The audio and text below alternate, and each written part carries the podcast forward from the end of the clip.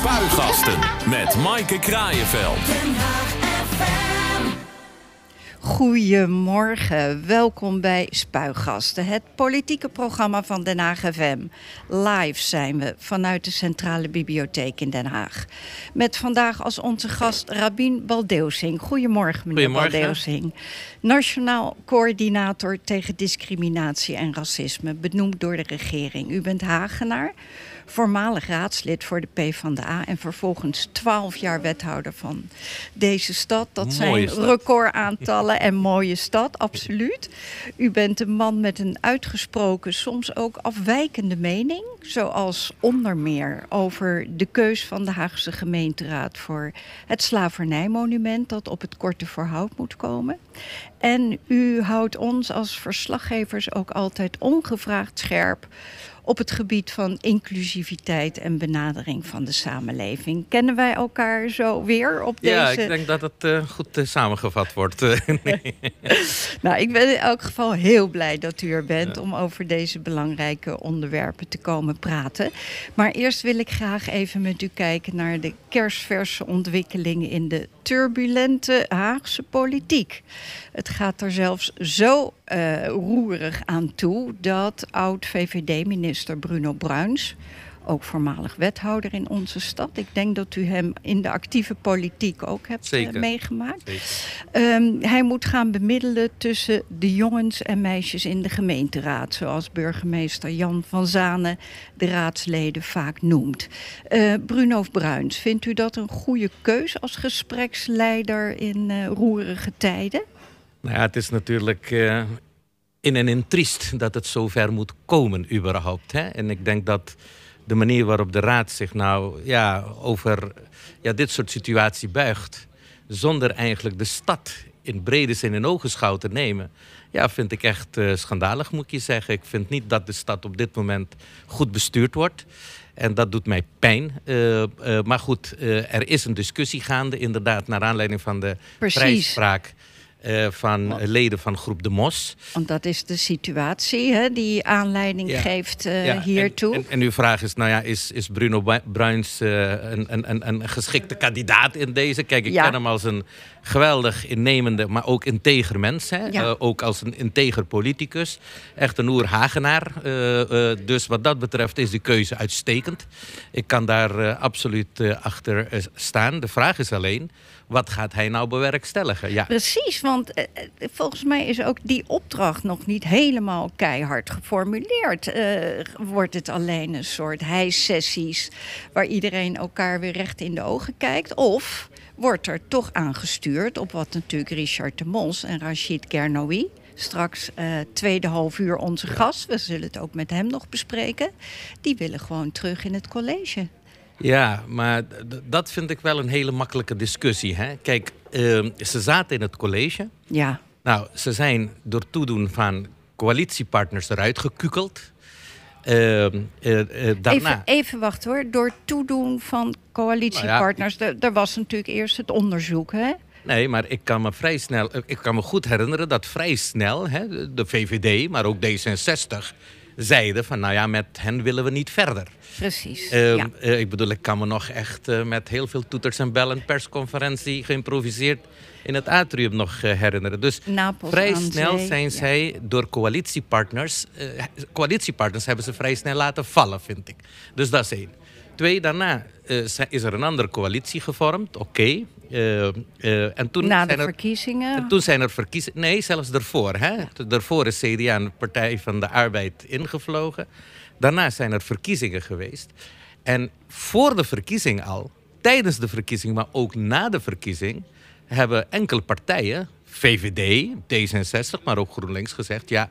Met Hart voor Den Haag eh, valt niet samen te werken. Ze werden dus al direct uitgesloten.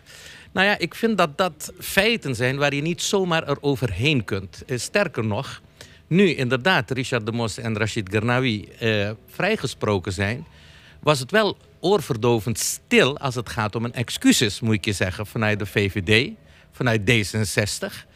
Ehm, dat, dat vind ik wel heel erg frappant. Hè? Ik bedoel, eh, eh, zonder eh, ja, enige reden zijn zij dus uitgesloten.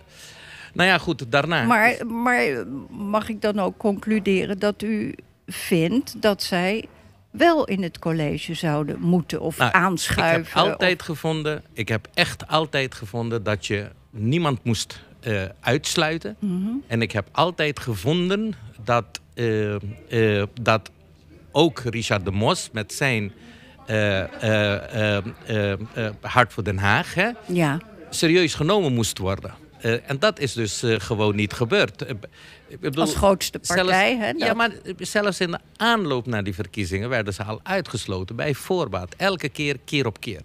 Nou ja, dat is iets wat eh, ja, gevestigde politieke partijen hebben gedaan. En ik vind gewoon dat zij bij zichzelf te raden moeten gaan.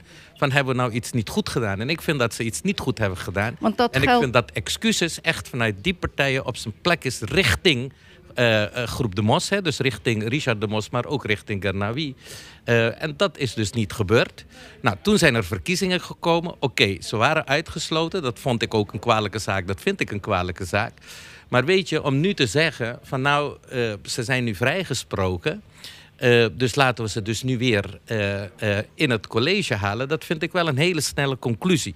Omdat ik vind niet dat ehm, eh, een college gemaakt moet worden op basis van personen en dat soort dingen, meer een partij. Ik bedoel, het gaat wel om de inhoud. Nou ja, precies, maar dat zou dan een soort inhaalslag zijn. Eerder zijn ze uitgesloten, nu zou er een momentum kunnen zijn om te zeggen.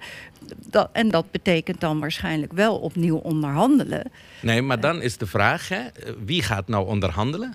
Ik bedoel, gaan wij dan de grootste politieke partij de mogelijkheid bieden om die onderhandelingen te voeren? Dat vind ik een hele interessante. Ja, dan kan ik het wel begrijpen. Oké jongens, er is een soort eh, ja, interbellumperiode geweest, als ik dat even zo mag duiden. Eh, dus laten we nu opnieuw beginnen. Ja, nou prima. Dan krijgt de grootste partij in de raad de mogelijkheid om weer te gaan formeren. Langs de weg van de inhoud, zeg maar. En dan zou ik het kunnen begrijpen. Maar om nu te zeggen, er is een coalitie, er is een college. Dus laten we twee andere wethouders wel gewoon erin halen voor... eh, omdat we ze ooit eruit gekukeld hebben. Dat, dat vind ik een beetje te ver. Nee, gaan. dat, dat is inderdaad die aanschuif-optie Ja, waar, waar Richard de Mos zelf mee kwam. En eh, dat is, wordt ook, geloof ik, in de raad eh, niet begrepen. Dat, die vinden dat ook een beetje vreemde eh, eh, actie zou dat zijn. Maar, want dan zou je inderdaad, denk ik, meer terugkomen naar opnieuw onderhandelen en kijken wat voor coalitie daar dan uitkomt. Ja, dus ik vind, ik vind dat dus in ieder geval geen, geen, geen optie, hè, aanschuiven en dat soort dingen meer. Dus de vraag is dus nu, wat gaat nou Bruno Bruins bewerkstelligen? gaat Bruno Bruins precies. nu, eh, ja, nou ja, goed, verkennen, hè, want de facto is hij dat, om eh, de grootste partij in de raad de mogelijkheid alsnog te bieden om te komen tot een college. Ja. Nou, dat zou ik wel billijken, moet ik je zeggen. Dat zou ik ook wel begrijpen. Nou, als dat succesvol zal blijken te zijn, dan komt er een college met Groep de Mos, eh, eh, eh, Hart voor Den Haag, eh, in Den Haag. Blijkt dat niet succesvol te zijn, omdat andere politieke partijen langs de weg van de inhoud zeggen: Nou, we komen niet tot een vergelijk. Ja, dan ontstaat er weer een andere situatie die ik misschien ook zou kunnen begrijpen. Ja, en dan zijn we misschien weer terug bij af, want dan is het zoals het nu is. Dat er toch Dat zou dan ontevredenheid is. Dat zou dan en een conclusie kunnen zijn, maar dan moet ook Richard de Mos en Rachid Gernawi en Hart voor Den Haag zich daar ook wel bij moeten willen neerleggen. Want dat is wel de realiteit dan in ieder geval. En ik hoop dat zij verstandig genoeg zijn, en ik denk dat zij ook verstandig genoeg zijn, om eh, de stad voorop te stellen en niet ja, nou ja, de eigen ego, om het maar zo te zeggen. Nou, de, de- de- helemaal extra, extra fijn dat eh Rachid Garnoui eh, onze tweede gast is straks. Dus we kunnen dat ook nog van hem vers van de pers horen. Ehm, goed, wij, meneer Ravi Waldeusing, gaan praten over andere vormen van uitsluiting. Gebaseerd vaak op diep ingesleten vooroordelen en gedrag. Denk aan de voetbalhooligans. eh, het, het racisme lijkt helemaal terug in de, in de voetbalstadions. maar kennelijk kunnen ze er in GroenLinks-kring ook wat van. Getuigen de perikelen rond het statenlid in Zuid-Holland, Deborah Fernald. Die heeft aangegeven dat haar keus voor Volt, met alle gevolgen van dien, ergens veel dieper verborgen zat in hoe ze zelf uh, is bejegend in haar eigen partij. Ook de toeslagenaffaire is natuurlijk voor het overgrote deel gebaseerd op racisme en vooroordelen. Nu bent u de eerste nationaal coördinator tegen discriminatie en racisme, benoemd door de regering. Maar wat doet u eigenlijk en met welk doel? Nou ja, kijk, het kabinet heeft gemeend om een regeringscommissaris aan te stellen in oktober 2021. Inderdaad, naar aanleiding van dit soort perikelen, toeslagenschandaal, maar ook de Black Lives Matter demonstraties. Om in de functie van nationaal coördinator iemand daar te hebben die uh, ja, eigenlijk als een soort verbinder, maar ook als een soort aanjager en uh, als een soort waakhond uh, te werk gaat om niet alleen de interne wereld, zeg maar de ministeries, aan elkaar te verbinden of op één lijn te krijgen, maar ook discussies met die samenleving te voeren om één ding te bewerkstelligen. En dat is om te komen tot een nationaal programma. Dus ik uh, heb een nationaal programma gemaakt vorig jaar. Ik ben nu in het proces om het tweede nationaal programma te maken. En daarin zijn versterkingen uh, met betrekking tot de aanpak van discriminatie en racisme opgenomen. Kijk, wat je ziet, ja, nou goed, uh, die, die, de incidenten die u nu uh, juist laat zien.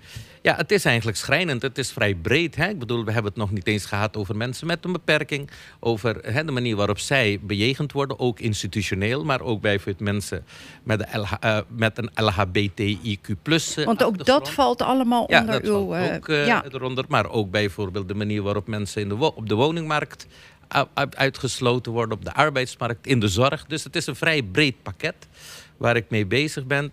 En als u mij vraagt hoe staat het ermee in Nederland als het gaat om discriminatie en racisme, ja, ik maak me daar echt ernstig, heel serieuze zorgen over. Want... Omdat op basis van de cijfers die nu bij de politie, bij antidiscriminatievoorzieningen, bij het OM bekend zijn, dan zie je gewoon dat nu voor het vierde jaar op rij een stijging is zeg ja. maar, van discriminatie. En waar, waar komt dat vandaan? Er is natuurlijk enorme onvrede in de samenleving. Dat is eigenlijk allemaal ja. een beetje zo gaan borrelen in die, in die coronaperiode. Heeft, heeft dat ermee te maken? Ja, ook, is dat maar, man... maar de intolerantie in onze samenleving neemt gewoon toe. En dat is toe te schrijven, denk ik, aan inderdaad de manier waarop die samenleving vrij rap is veranderd. Uh, de, discussies rondom asiel en migratie, maar discussies ook over de islam. Hè? Ik bedoel, in Nederland is, zijn discussies over de islam één op één uh, uh, terug te herleiden naar criminaliteit of naar terrorisme. Ja, dat maar dat, dat, is, dat is natuurlijk op zich niet nieuw. Hè?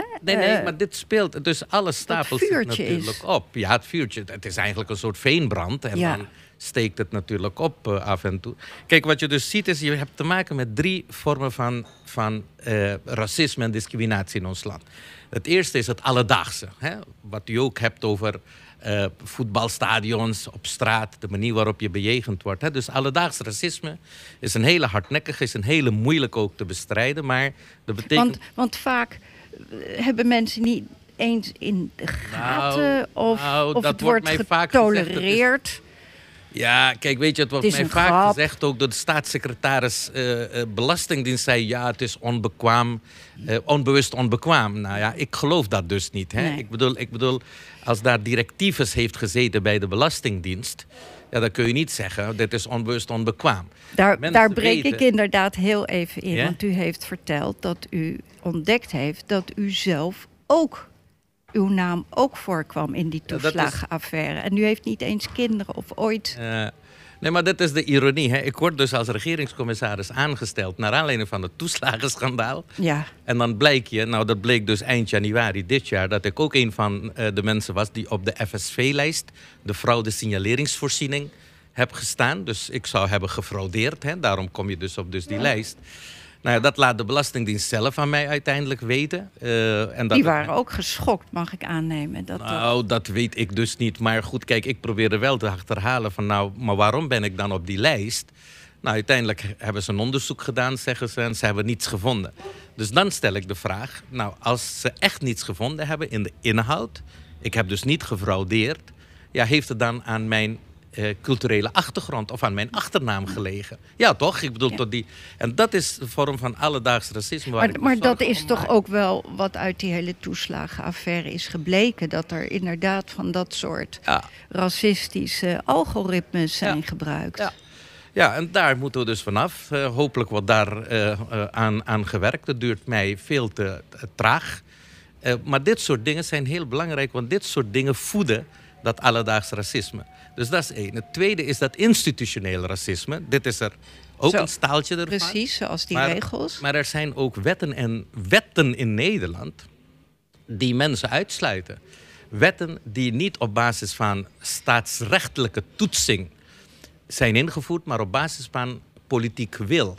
Bedoel, Noemt u eens een voorbeeld? Nou ja, ik, ik, nou ja, laten we kijken naar de manier waarop uh, de wet... Uh, nou ja, ik heb er laatst melding van gemaakt, hè, de WWFT. De wet tegen witwaspraktijk en terrorismebestrijding. Nou, het is bedoeld geweest om terroristen te pakken. Eh, vanaf 2014 zijn we ermee bezig. Nul terroristen opgevangen. Maar terwijl moslims heel nadrukkelijk hier de dupe van worden... omdat banken weigeren hen... Uh, uh, diensten te verlenen. Als ook uh, financiële dienstverleners als Molly en Eden en zo, weet je wel. Dus, ja, want dat, dat inderdaad, wilt u dat even verder uitleggen? Want dat heeft te maken met het zakat, hè, onderdeel uh, van de Ramadan. Vaste maand, dan gaan mensen geld overmaken naar dus familie of minder bedeelden. Dat is onderdeel van het hele ja. vasten. Ja. En mensen, ook hier families in Den Haag, lopen dus aan tegen beperkingen bij hun bank. Want ze worden dan Omdat verdacht dat ze terroristische. Nee, nee, ja, of, of, of nou, vooral dat ze aan het witwassen zijn. Daar gaat het om. Dus je bent aan het witwassen en dat is wel lastig. Bovendien, en waarom, ik bedoel, in moskeeën wordt inderdaad gedoneerd ook. Volgens mij in kerken ook. Waarom is het daar geen issue, maar hier wel een issue? Begrijp je? Dat je want je moet het geld uiteindelijk toch uh, storten bij de bank. En dat kan dus ook niet. Nee. Ik, ik ken zelfs gevallen waarbij mensen. Ja, ik, een dame, iemand had een geld overgemaakt naar een neef uh, in België met een bepaalde naam en die naam kwam op de terroristenlijst voor, nou ja, dan betekent dat dat repercussies heeft voor deze persoon. Ja, dat kan dus. Maar die naam, dat is waarschijnlijk gewoon Jansen of Pietersen. Begrijp je? Maar, maar in dit geval, uh, als het Jansen had gestaan, was het geen probleem nee, geweest. Maar, nu heet je Bouali of zo. Of en Bouali, dan, dan is het wel een probleem. Ja. Dus je ziet gewoon dat wetten het mogelijk maken voor instituties om uh, uh, ja, discriminator bezig te zijn. Nou ja, ik bedoel, laten we nou. Ja, dat is ook heel controversieel geweest. Het feit dat. Uh, vrouwen met een hoofddoek niet bij de politie mogen. Want zou bij u daar... de BOA, dat is toch ook institutioneel vorm van racisme. Het feit dat er een boerkaverbod in dit land is. Hè? Waarom uh, is dat zo? Nou, is dat ik denk dat dat zo is omdat wij met onze instelling denken dat dat onderdrukkend is. En wij dus ja, maar paternalistisch... Waarom ja, waarom baseren we dat? Op, op, op onze kijk op uh, samenleven? Ik bedoel, er zijn groepen mensen, grote groepen mensen in, in dit land... die bikinis uh, niet fijn vinden.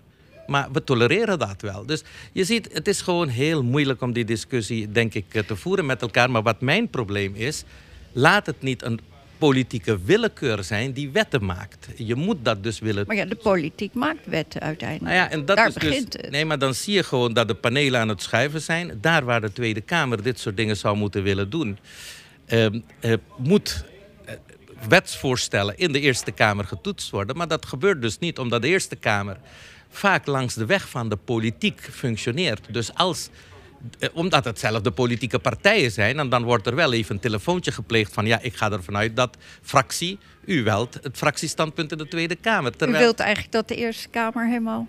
Nou ja, ik bedoel, als de Eerste Kamer zo doorgaat... dan is er geen bestaansrecht meer voor de Eerste Kamer wat mij betreft. Want de Eerste Kamer is nu te politiek bezig.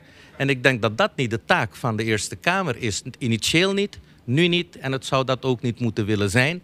Die zouden gewoon moeten willen toetsen in hoeverre het conform internationale verdragen, onze grondwet, weet je wel, dat dit staatsrechtelijke toetst, dat uh, uh, wetten uh, gerealiseerd worden. Maar dat gebeurt dus niet. Er wordt gewoon politiek bedreven. Nou ja, volgens mij is dat de taak van de Tweede Kamer en niet van de Eerste Kamer. Dus je ziet gewoon dat de Tweede Kamer, wat dit soort dingen betreft, niet gecontroleerd wordt.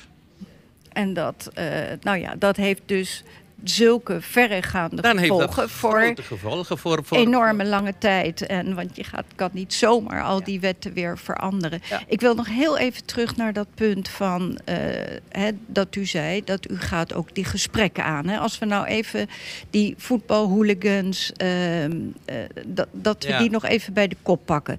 Betekent dat dan dat u ook gesprekken voert, bijvoorbeeld met de KNVB? Zeker. Of kunt u hen dingen opleggen als Nou, nationaal coördinator? Nee, nee, opleggen kan ik niet. Volgens mij kan zelfs de regering dat eh, eh, niet en zo. Maar gesprekken voeren, dat doe ik. Ik ben ook bij ze geweest. Hè. Ik heb ze hierop eh, gewezen.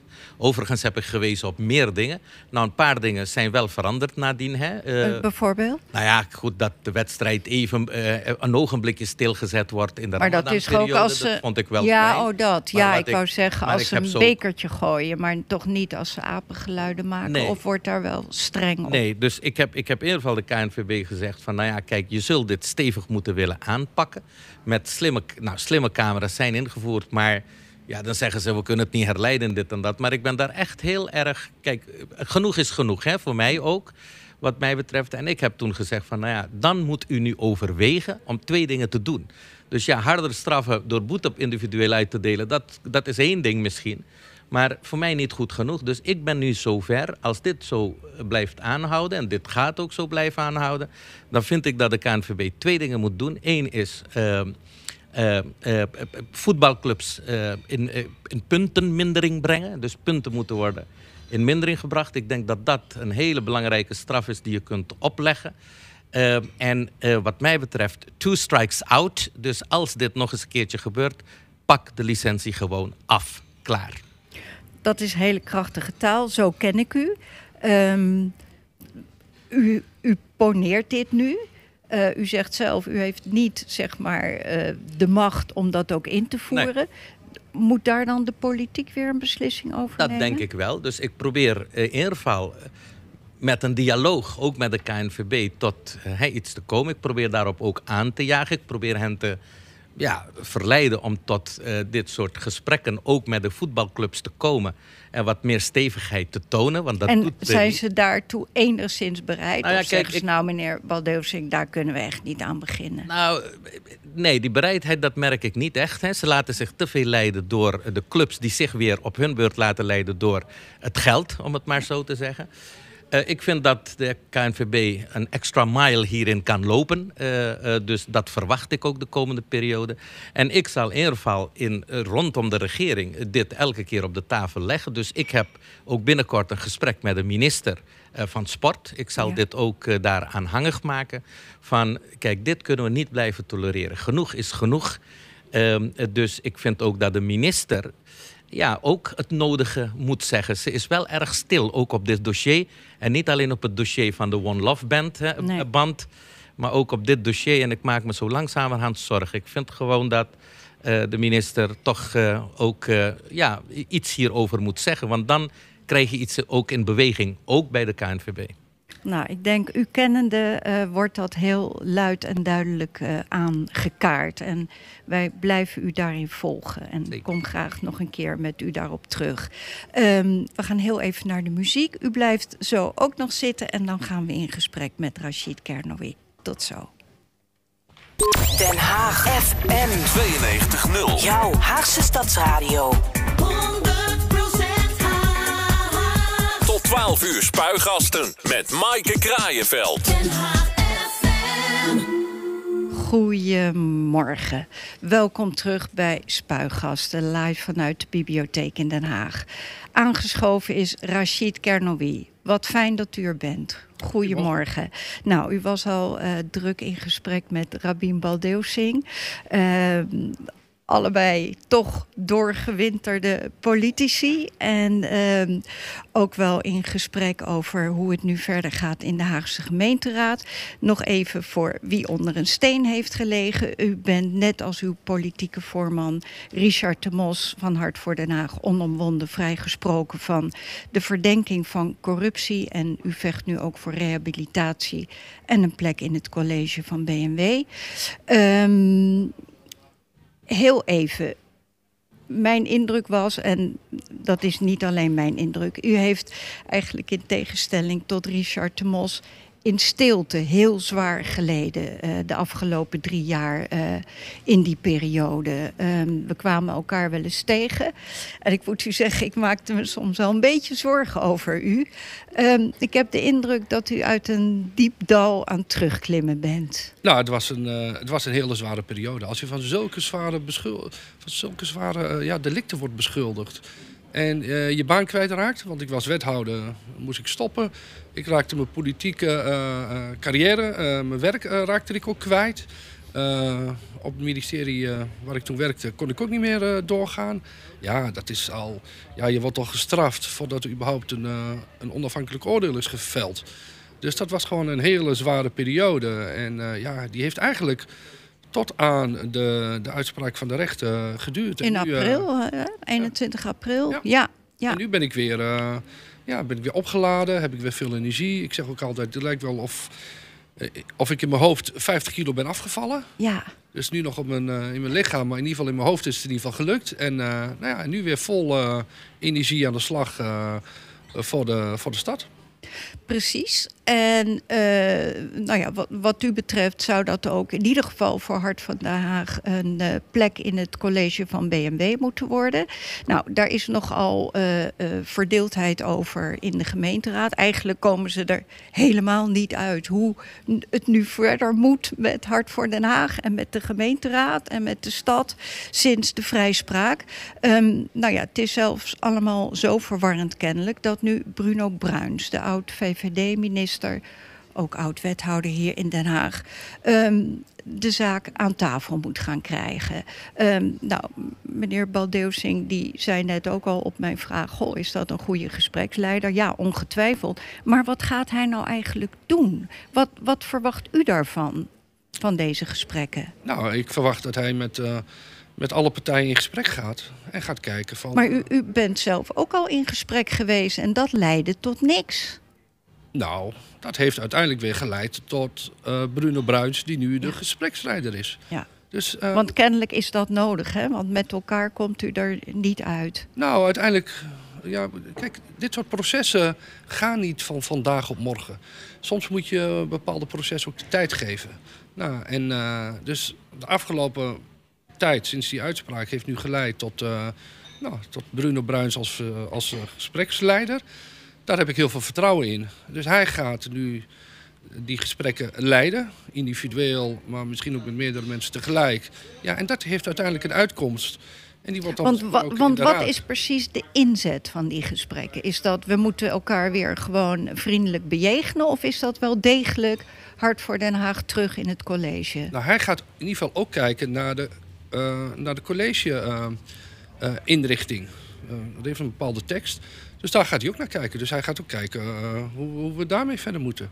Dus eigenlijk heeft hij een heel breed, eh, brede opdracht meegekregen. Ja, en ik ben daar vol vertrouwen in dat dat tot een mooie uitkomst gaat leiden. En een mooie uitkomst zou wat u betreft zijn hard voor Den Haag terug in het college. Want Ja. dat is wel de inzet natuurlijk. Dat is de eh, inzet van, ja. van mijn partij, dat is de Ja. inzet van mij. ja. En ik denk dat dat ook, ook de inzet van de stad is. Nou zei meneer Baldeusing net al in het eerste uur, half uur, toen we daar even over spraken. Van nou, stel dat Bruno Bruins er ook niet uitkomt, wat dan? Ja, ik heb alle vertrouwen in Bruno Bruins. Die komt vast met een heel goed eh, advies. Ja, ja, nou, de- meneer Baldeusing noemde hem een soort verkenner. Hè? En dan zou dat kunnen zijn dat hij als verkenner dan eh, overgaat tot een, eh, nou, een formateur aanstellen, een informateur. Oh, dan zouden er nieuwe onderhandelingen gepleegd moeten worden. Nou, de gespreksleider heeft een heel eh, breed mandaat. Ja, ja. Dus eh, die komt ongetwijfeld met, eh, met een mooi advies, eh, hoop ik. Is er een tijdlijn? Heeft hij gezegd voor het zomerreces moeten we eruit zijn bijvoorbeeld? Nee, er zit geen tijdlijn in, maar er, moet- er zit wel wat, eh, ja, moet zeggen, het moet geen eh, een maanden gaan duren. Nee, want het zal sowieso nog een proces van Anders heb je maanden. eh, Nee, maar anders heb je die onduidelijkheid. Maar ik denk, als de politieke wil er is, dan kan eh, meneer Bruins tot een heel mooi advies komen. En dan een mooi proces waar de stad echt beter van wordt. Maar er kan maar één advies komen, toch? Uit dit, deze verkenning. En dat is gewoon dat Hart, van, eh, Hart voor Den Haag eh, de mogelijkheid krijgt om een college te formeren. Dat kan, ik hoop het. Nou ja, ik, ik denk dat dat het enige zou moeten. Kijk, aan... Nou, daar hoop ik ook met wie. Want Nee, dat is, ook wel een onderhandeling. Ik bedoel, dat is natuurlijk iets wat onderhandeld moet worden. Dus ik, ik hoop althans, in ieder geval ook als burger van de stad... Er heeft verkiezing plaatsgevonden. Er is één partij de grootste geweest. Die Hart partij heeft niet de mogelijkheid gehad om de regie te pakken, hè, zoals we dat gewend zijn, om iets te kunnen formeren. Ik ga ervan uit dat eh, hè, de procedure daar start. En dan is het de vraag, lukt het Hart voor Den Haag om een college te vormen of niet? En dat is dan even Maar dan heb je in met ieder geval... precies, dan heb je in ieder geval... dan heb je in ieder geval erkend en herkend in ieder geval van wat er is En ik hoop dat die uitsluit. Kijk, wij, zijn, eh, wij konden niet eh, formeren omdat we werden uitgesloten Ja. door een aantal partijen. Ja. En ik hoop, en ik verwacht ook dat eh Brune Bruins er ook duidelijkheid over geeft. En als die uitsluitingen weg zijn en ze zeggen nee, we willen het inhoudelijk gesprek aan. Dan kun je eh, ja, die inhoudelijk gesprek aangaan en kijken tot welk eh, college dat eh, gaat komen. Ja, en dat kan succesvol zijn en niet succesvol. Dat. Precies, dat kan. Maar je hebt in ieder geval de Maar mogelijkheid dan heb je het in ieder geval op de inhoud. En dan kun je daarna ook zeggen, eventueel, op de inhoud zijn we er niet uitgekomen, want die en die. Maar Precies. ik denk, als de politieke wil er is, dan, eh, dan komen we er inhoudelijk ook wel uit. Want ja, wij zijn een pragmatische partij. We willen het beste voor de stad. Ja, en dat betekent eh, af en toe een ander eh, wat gunnen.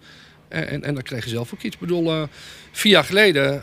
Nee, vier jaar geleden? Nee, bijna vijf jaar geleden hebben Richard eh, de Mos en ik eh, die onderhandelingen gedaan. Met, eh, met, zowel met GroenLinks als met D66.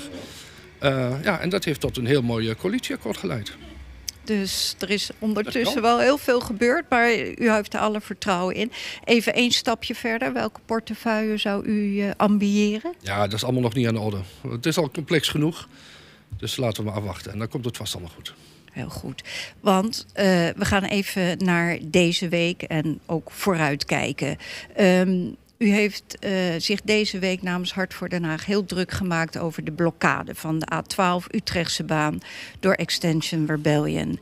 De zevende keer op rij en met groeiende aantallen eh, eh, demonstranten en aanhoudingen, bijna 1600. OM besloot die niet te gaan eh, vervolgen. Het gaat om vreedzame demonstranten. U vindt dat de burgemeester heeft gefaald in die aanpak en gaat een motie van treurnis indienen.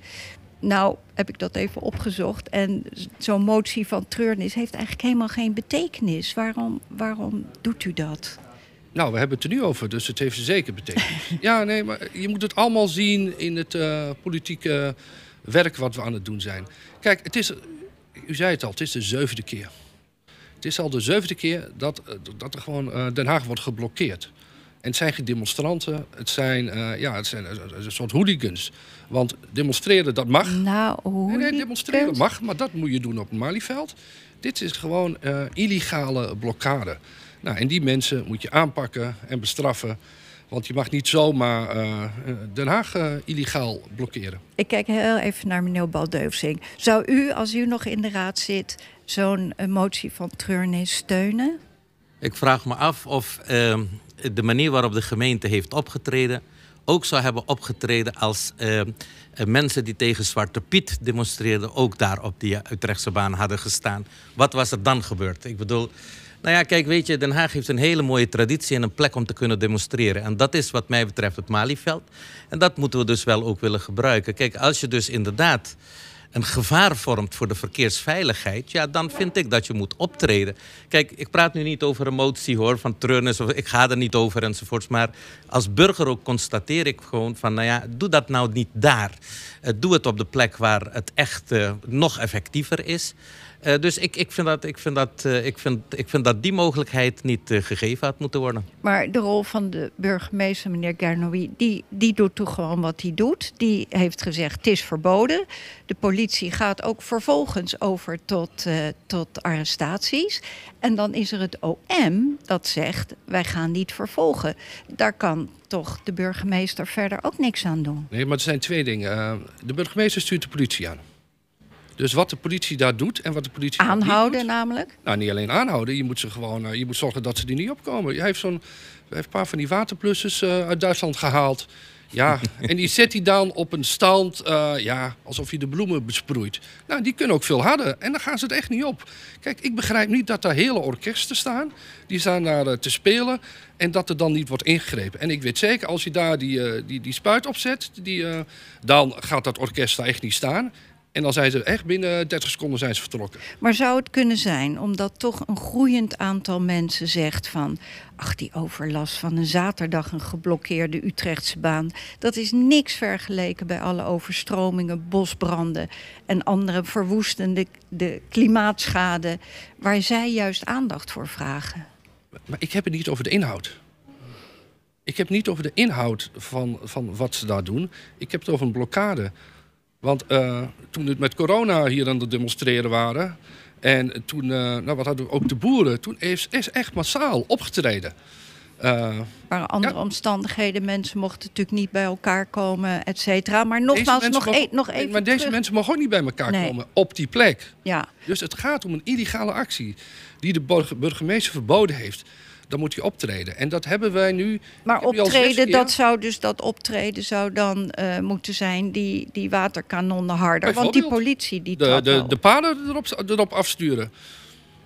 En zo, dan gaan ze dat niet doen. Want nu zie je echt, echt hele gezinnen die komen daar bij wijze van spreken picknicken. Ja, dat kan Ja, niet. nou ja, dat geeft dus wel het vreedzame karakter aan. Nee, van, en niet hooliganachtig Nee, eh, dat eh, vreedzame, gedrag. het is niet vreedzaam als je de wet overtreedt. En vreedzaam is als ze op het Malieveld gaan. Dat is de aangewezen plek door de burgemeester. Daar kunnen ze van alles doen. Daar is alle ruimte voor. En nogmaals, wij moeten alle demonstraties faciliteren. Daar zijn wij echt van. Ja, dat is gewoon een grondwettelijk superbelangrijk recht. We hebben het daar, op die plek, is het door de burgemeester verboden. En dan moet hij handhaven en ingrijpen. En ik heb al heel wat debatten met hem daarover gevoerd. En hij doet het niet. Nou, dan rest mij, eh, een ander, dan rest mij alleen dat ik dan nog een andere politieke maatregel kan nemen. En dat is die motie van afkeuring. En dan Ja, maar het is huis van Treurnis, die Oh, is minder. motie- Ja, motie van treurnis. Dan heb je nog motie van afkeuring. Je hebt nog motie van wantrouwen. Je hebt allerlei varianten. En we kiezen nu voor de motie van treurnis. In de hoop dat dit die eigenlijk symbolisch is, hè, want er, er zit verder geen gevolg aan voor, voor de burgemeester. U gaat Er vast, zit wel gevolg aan voor de burgemeester. namelijk, Nou, dat hij een motie van treurnis van de grootste partijen krijgt. En dat is geen compliment. dat is het zeker niet. Ehm, partijen eh, die moties gaan indienen, die gaan altijd in de wandelgangen even checken hoeveel eh, steun ze daarvoor krijgen. Komt hier een meerderheid voor, denkt u? Dat weet ik eh, donderdag. Uiteindelijk. Maar u heeft nog niet een beetje al gelobbyd bij andere partijen? Nou, ehm, ze- ik, ik heb het natuurlijk heel duidelijk uitgesproken. Ze weten het. Vandaag zeg ik het ook weer. En eh, maandag sturen we de moties altijd rond naar de fractievergadering. Met het verzoek om mee te tekenen als ze dat willen. Dus eh, we gaan het zien. Maar het is vanuit onze verantwoordelijkheid in ieder geval een heel belangrijk signaal. Want we hebben al heel veel debatten met de burgemeester hierover gevoerd. En ik heb al heel vaak gezegd: doe nou iets meer, sneller en maar, harder. maar kennelijk in die debatten is er daar dan bij u wel een meerderheid voor binnen uw partij, maar kennelijk niet bij de rest van de gemeenteraad. Eh, Dat kan. Dat kan. En dat dat, ligt ook, eh, eh, sommigen die, die, gaan voor, ja, die letten heel erg op de inhoud. En ik denk als er andere inhoudelijke betogingen, eh, blokkades waren, dan hadden die partijen heel anders gereageerd. Precies, dus u zegt er wordt eigenlijk met twee maten gemeten, wordt hier gekeken. Het zijn inderdaad die gezinnen en hele klassieke orkesten die daar eh, in de Utrechtse baan staan. En eh, daarom wordt er anders opgetreden dan eh, inderdaad bijvoorbeeld tegen hooligans. Maar u vindt dat gelijke monniken gelijke kappen. Het is illegaal.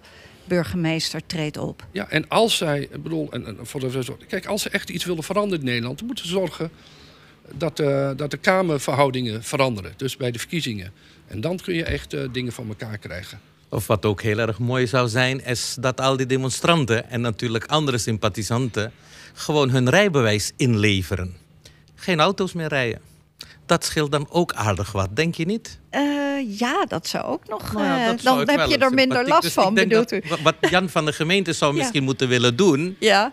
Is een, een meldpunt inrichten in het atrium van het stadhuis. Van kom op, hier kun je je rijbewijs eh, deponeren. Nou ja, vind ik wel een Vind leuk ik een mooi. Nou, Vind ik dat is een mooie. Nou, Ja, bij en deze. natuurlijk gewoon boetes uitdelen, want wat ze daar doen op de weg mag gewoon niet. Nee. En dat, dat, dus dat vond ik ook onbegrijpelijk aan eh, de keuze van het Openbaar Ministerie. Oké, nou, we hebben een motie van treurnis. We hebben een plan voor een meldpunt. eh, kom je rijbewijs eh, inleveren.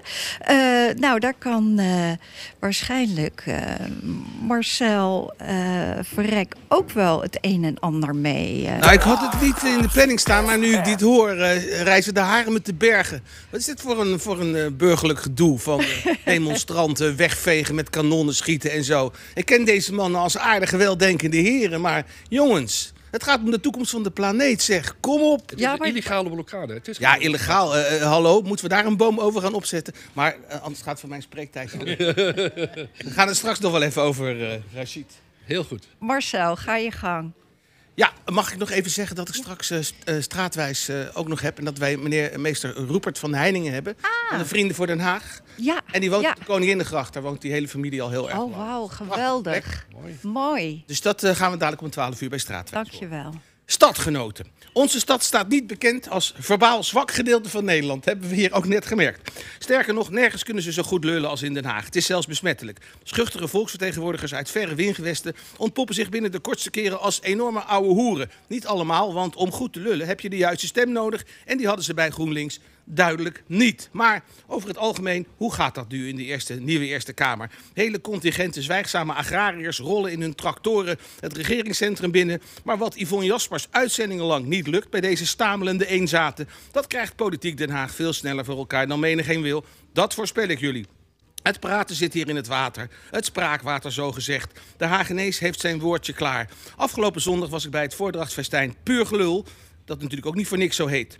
Speel en organisator van dit halfjaarlijkse taalfeest is Hagenees Boezie. Die al veel raptongige personen van binnen en buiten Den Haag. en zelfs ook van buiten Nederland, onze Vlaamse vrienden. naar het paard heeft weten te lokken. Afgelopen zondag kon er een kroon op het werk gezet worden. Want de maker van het Haagse volkslied, Harry Jekkers, was present. Dat zorgde voor ontroering en hilariteit, ook bij de meester zelf. Die bekende dat als hij OO Den Haag zingt altijd aan zijn lieve ouders moet denken. En hij bedankte Boezie voor de uitnodiging met een fraai oud-Haags gezegde. Als lullen pudding is, dan is hij dokter Oetka. Grapje van Harry, hè?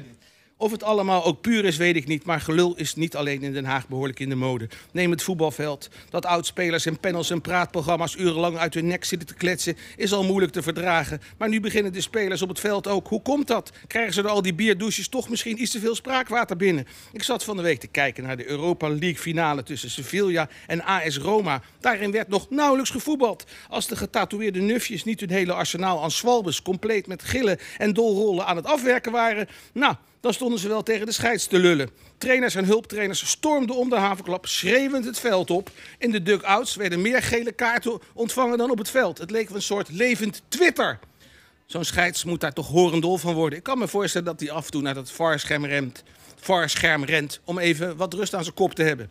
De complete idioot Mourinho, die geheel tegen- zijn irritante gewoonte in de finale verloor, jawel, heeft de scheids na afloop nog in de parkeergarage belaagd. De scheids werd daarna ook nog door supporters eh, in elkaar geslagen met zijn gezin, zo ongeveer op het vliegveld. Het wordt toch echt tijd dat Mourinho deze lijp ergens in een onvindbaar hoekje wordt geparkeerd. Misschien op het dak van de megastores. Dan heeft echt niemand meer last van hem. Toch zijn er in de voetbalwereld ook weer deze week wat mensen uitgeluld. Van de Sar, Heitinga, bijna heel Ajax eigenlijk. Nou, dat wordt hier in Den Haag natuurlijk met vreugde ontvangen. Kijk die Racitis lachen, kijk die Ravi niet blij zijn. Dit alles werpt een smet op de nobele kunst van het lullen... die in onze stad zo vaardig wordt beoefend. Want er is toch bijna niks leuker dan het bespreken van tragicomische voorvallen. Talk of the Town is in Den Haag momenteel... ja, jullie kunnen je druk maken over demonstranten... maar het gaat in Den Haag om die hardnekkige vieze vlek op het Centraal Station die een Instagram-account heeft met minstens 850 volgers. Daar kan je een politieke partij mee beginnen. Uitzonderlijk, want het is zeker niet de enige vieze vlek, in Den Haag. Maar laat ik de politiek er verder buiten houden. Het Zuiderpark was na het zonnige Pinksterweekend overigens ook een grote vieze vlek. Zelfs een complete barbecue werd achtergelaten. En verder nog meer, meer vuilnis dan er zo dagelijks bij Ajax naar buiten komt. Meer leed om over te lullen. Een medewerkster van een buurtwinkel in Moerwijk heeft een ton vergokt. En hoe heet die buurtwinkel? Bij Bedje. Welkom in Bed City. Maar het echte pure gelul, ja, ja, dan vraag je het er ook om. Maar het echte pure gelul gaat natuurlijk over die mooie, ontroerende dingen. Zoals Harry Jekkers die geëmotioneerd O O Den Haag zingt. Zoals het geweldige theater De Regentes, ooit een zwembad... dat tien jaar geleden in de diepe dreigde te zinken... maar op tijd door een doortastend handelen en onafvolgbaar lullen... van een stel fantastische buurtbewoners werd opgevist... en nu bloeit als nooit tevoren. En tenslotte, als het geweldige verhaal van kat Caesar... Misschien is hij wel genoemd naar Caesar Zuiderwijk, weet ik verder niet. Die na vier jaar verdwijning werd teruggevonden en met een chip kon worden geïdentificeerd. Het beest was van het Regentessenkwartier naar de Escamblaan getrippeld. Het had daarbij de beruchte zevensprongkruising overgestoken. Ja, en dan terug. Je weet, zo'n oversteek lukt je hoog, hooguit eens in de vier jaar. Hou je haags, geniet van het goede, blijf puur lullen en tot stel.